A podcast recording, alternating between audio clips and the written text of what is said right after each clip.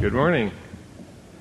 Ordinarily, uh, ladies go first, but uh, in our marriage of more than 40 years, I've discovered that it works best to have ladies have the last word. we are not uh, unmindful of the reasons that we have been invited to San Diego, but I must say, deep down in, we were motivated to come uh, principally by the opportunity to be exposed to young ideas in the hopes that it would be contagious. And so we congratulate you and wish you well. As you have heard, uh, we were uh, able to utilize a biological system to mature an egg, human egg, outside the body to allow it to be fertilized, to allow it to develop for about 48 hours uh, to the four or six cell stage, to transfer it uh, to the uterus of the donor, and to have it develop in some instances uh, to a live, healthy child. Why is this important? In the United States, there are perhaps two and one half million couples who, when they decided to have a child, found that they were unable to do so for some medical reason, which is not curable by any other method than the method which I described. There are certain spin offs from our efforts which Dr. Georgeanna will address. Now, how is this done? We had uh, planned to give a demonstration, but just as uh, a cord prevented a laser demonstration, so too we forgot our test tube, and we cannot do it. But I can describe it very briefly. It is necessary to obtain an egg from a human ovary at exactly the right moment, just as it is mature. It then must be nurtured uh, in vitro in the laboratory until it is ready to be fertilized, at which point it is fertilized by the sperm of the husband. It is then cultured in the laboratory until it is ready to return, as I have already indicated. Now, why were we able to succeed? Actually, for several medical reasons, I suppose, because we had been in this field uh, for almost uh, 40 years. But there was one special reason why I think we succeeded when we did, and I would like to tell you about that because it's a non medical reason, and it might be labeled the importance of adversity.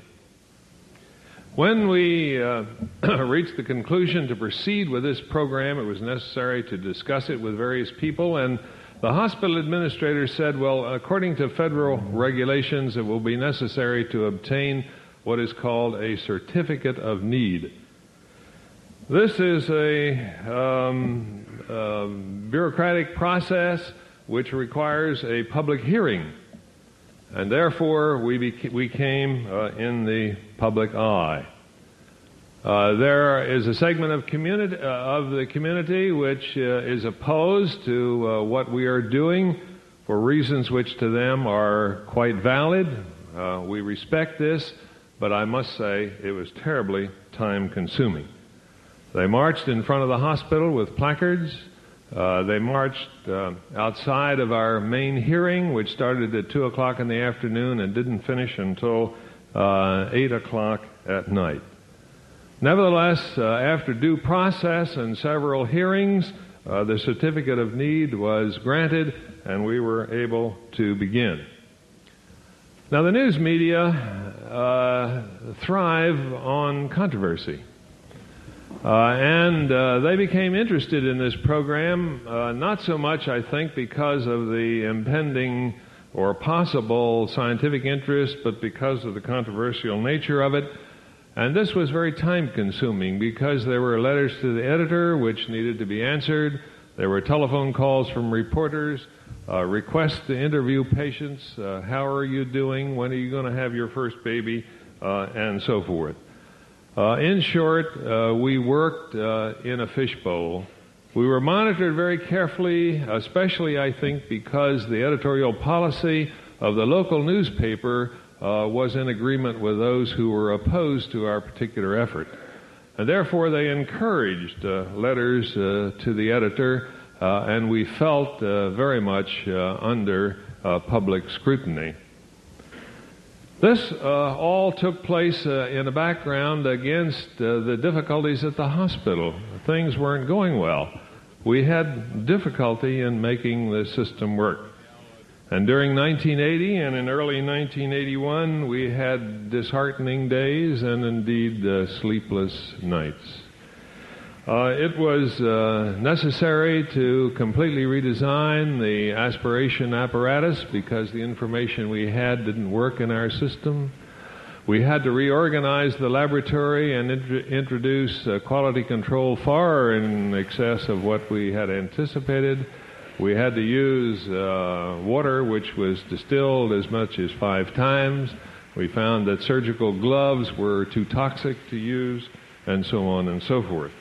We had to design the, redesign the apparatus for transferring the young conceptus to the, uh, to the woman. However, there were two overriding reasons that we did not stop. First, it had been done twice before in England after 15 years' work, uh, but Steptoe and Edwards had had to retire for age, and it had been done once in Australia after seven years' work. But there was a special reason we needed to keep on because it would have caused us great distress in public to let down the colleagues who worked with us, the administration of the hospital and the new medical school to, we had, to which we had gone, and indeed ourselves. And so when we finally had a success on our 54th try, uh, it was because, I think, of the opposition. And we are grateful to those who were opposed to us because I think it was to them that we owe success. Now, I have told you about some of the details of the accomplishment of this, but I would like Georgeanna now to come and tell you about the spin-off and something about the rewards.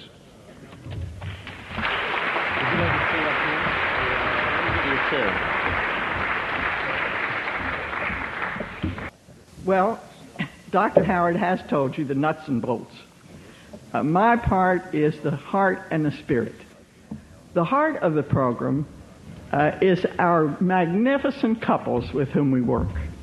Uh, these are people who are devoted to each other and to their goal of obtaining a new life uh, which is part of each of those, uh, which is part in parcel of their love of each other.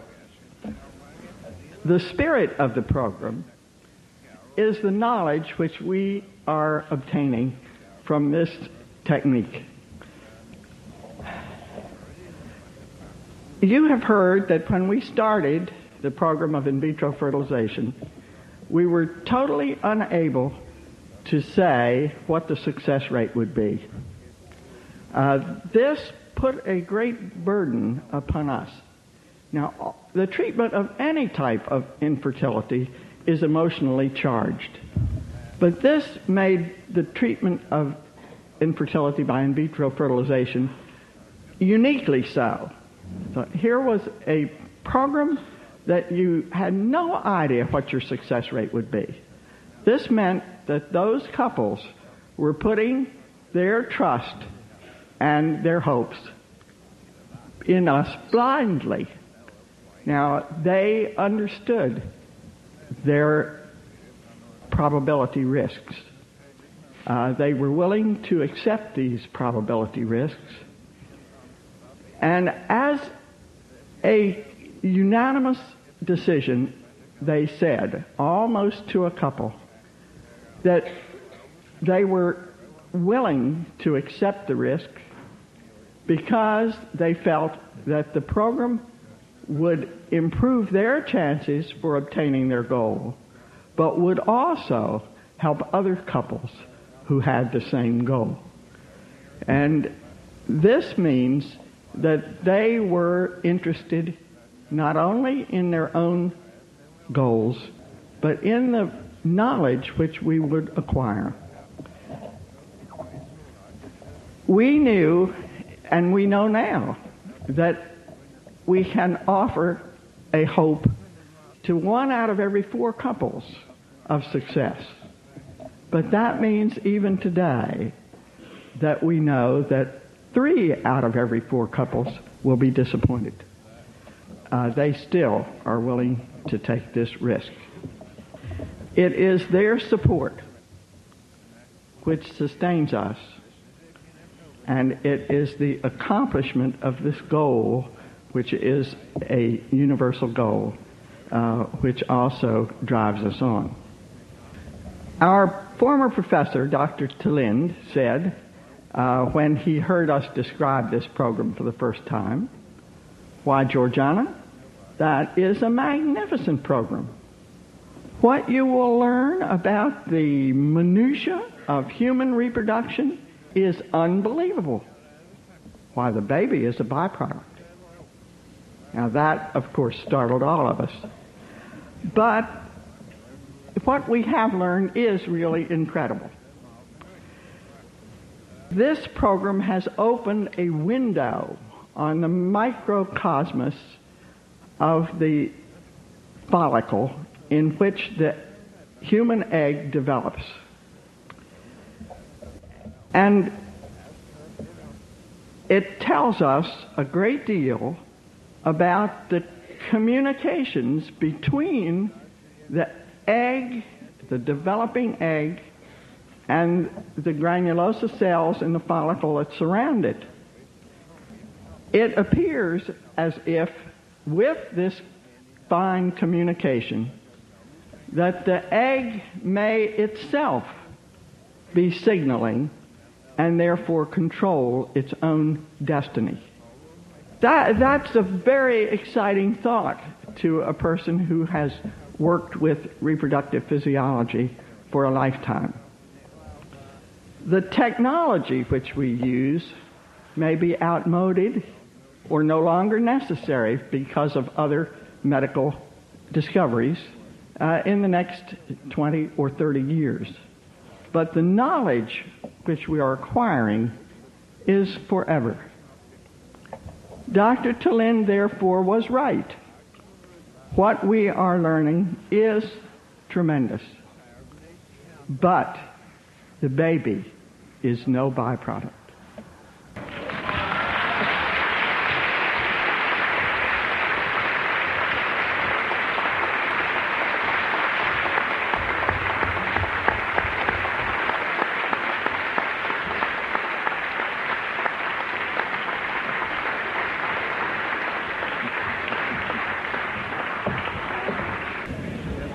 Yeah, I'd like to ask the doctors. Uh, uh, I'd like to ask uh, one or the other what your what your stand is on abortion. I am I am pro-choice.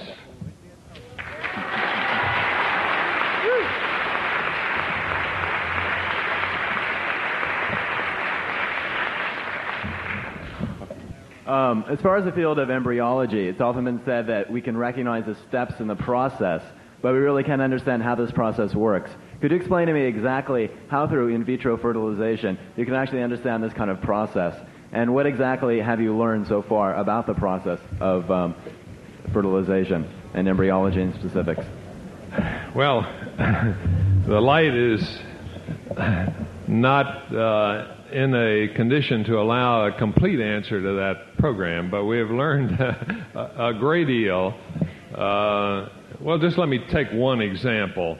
Um, as you probably know, there are there is only one egg normally.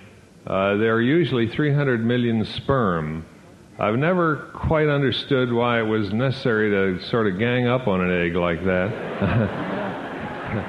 but uh, our experience with uh, in vitro fertilization, I think, gives us some understanding uh, because the egg is surrounded by a group of cells called a cumulus, which is very sticky and very difficult to penetrate.